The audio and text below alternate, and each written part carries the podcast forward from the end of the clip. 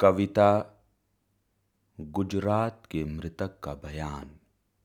कवि मंगलेश डबराल। पहले भी शायद मैं थोड़ा थोड़ा मरता था। बचपन से ही धीरे धीरे जीता और मरता था। जीवित बचे रहने की अंतहीन खोज ही था जीवन। जब मुझे जलाकर पूरा मार दिया गया। तब तक मुझे आग के ऐसे इस्तेमाल के बारे में पता भी नहीं था। मैं तो रंगता था कपड़े ताने बाने रेशे रेशे चौराहों पर सजे आदम कद से भी ऊँचे फिल्मी कद। मरम्मत करता था टूटी फूटी चीज़ों की। गढ़ता था लकड़ी के रंगीन हिंडोले और गरबा के डांडिए अल्मुनियम के तारों से छोटी छोटी साइकिलें बनाता बच्चों के लिए। इसके बदले मुझे मिल जाती थी एक जोड़ी चप्पल, एक तहमद।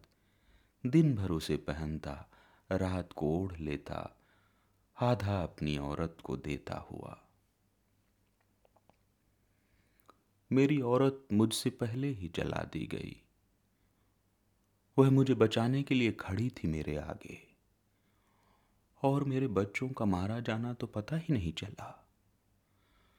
वे इतने छोटे थे, उनकी कोई चीख भी सुनाई नहीं दी। मेरे हाथों में जो हुनर था, पता नहीं उसका क्या हुआ। मेरे हाथों का पता ही नहीं क्या हुआ। उनमें जो जीवन था, जो हरकत थी, वही थी उनकी कला। और मुझे इस तरह मारा गया जैसे मारे जा रहे हों एक साथ बहुत से दूसरे लोग। मेरे जीवित होने का कोई बड़ा मकसद नहीं था। और मुझे मारा गया इस तरह जैसे मुझे मारना कोई बड़ा मकसद हो।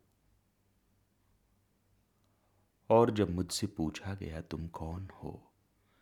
क्या छिपाए हो अपने भीतर एक दुश्मन का नाम? कोई मज़हब, कोई तावीज़ मैं कुछ नहीं कह पाया, मेरे भीतर कुछ नहीं था।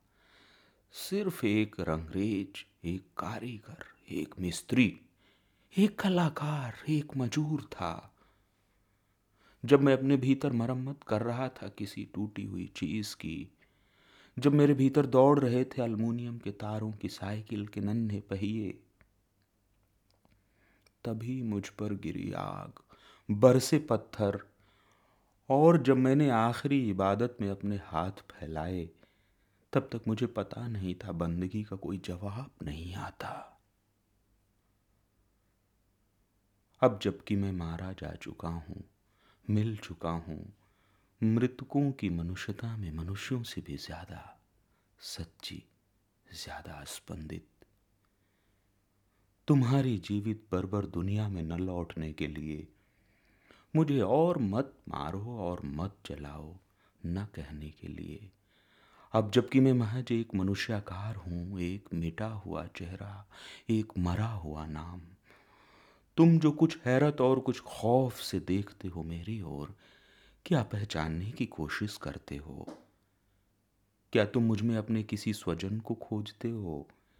किसी मित्र परिचित को या खुद अपने को? अपने चेहरे में लौटते देखते हो किसी चेहरे को।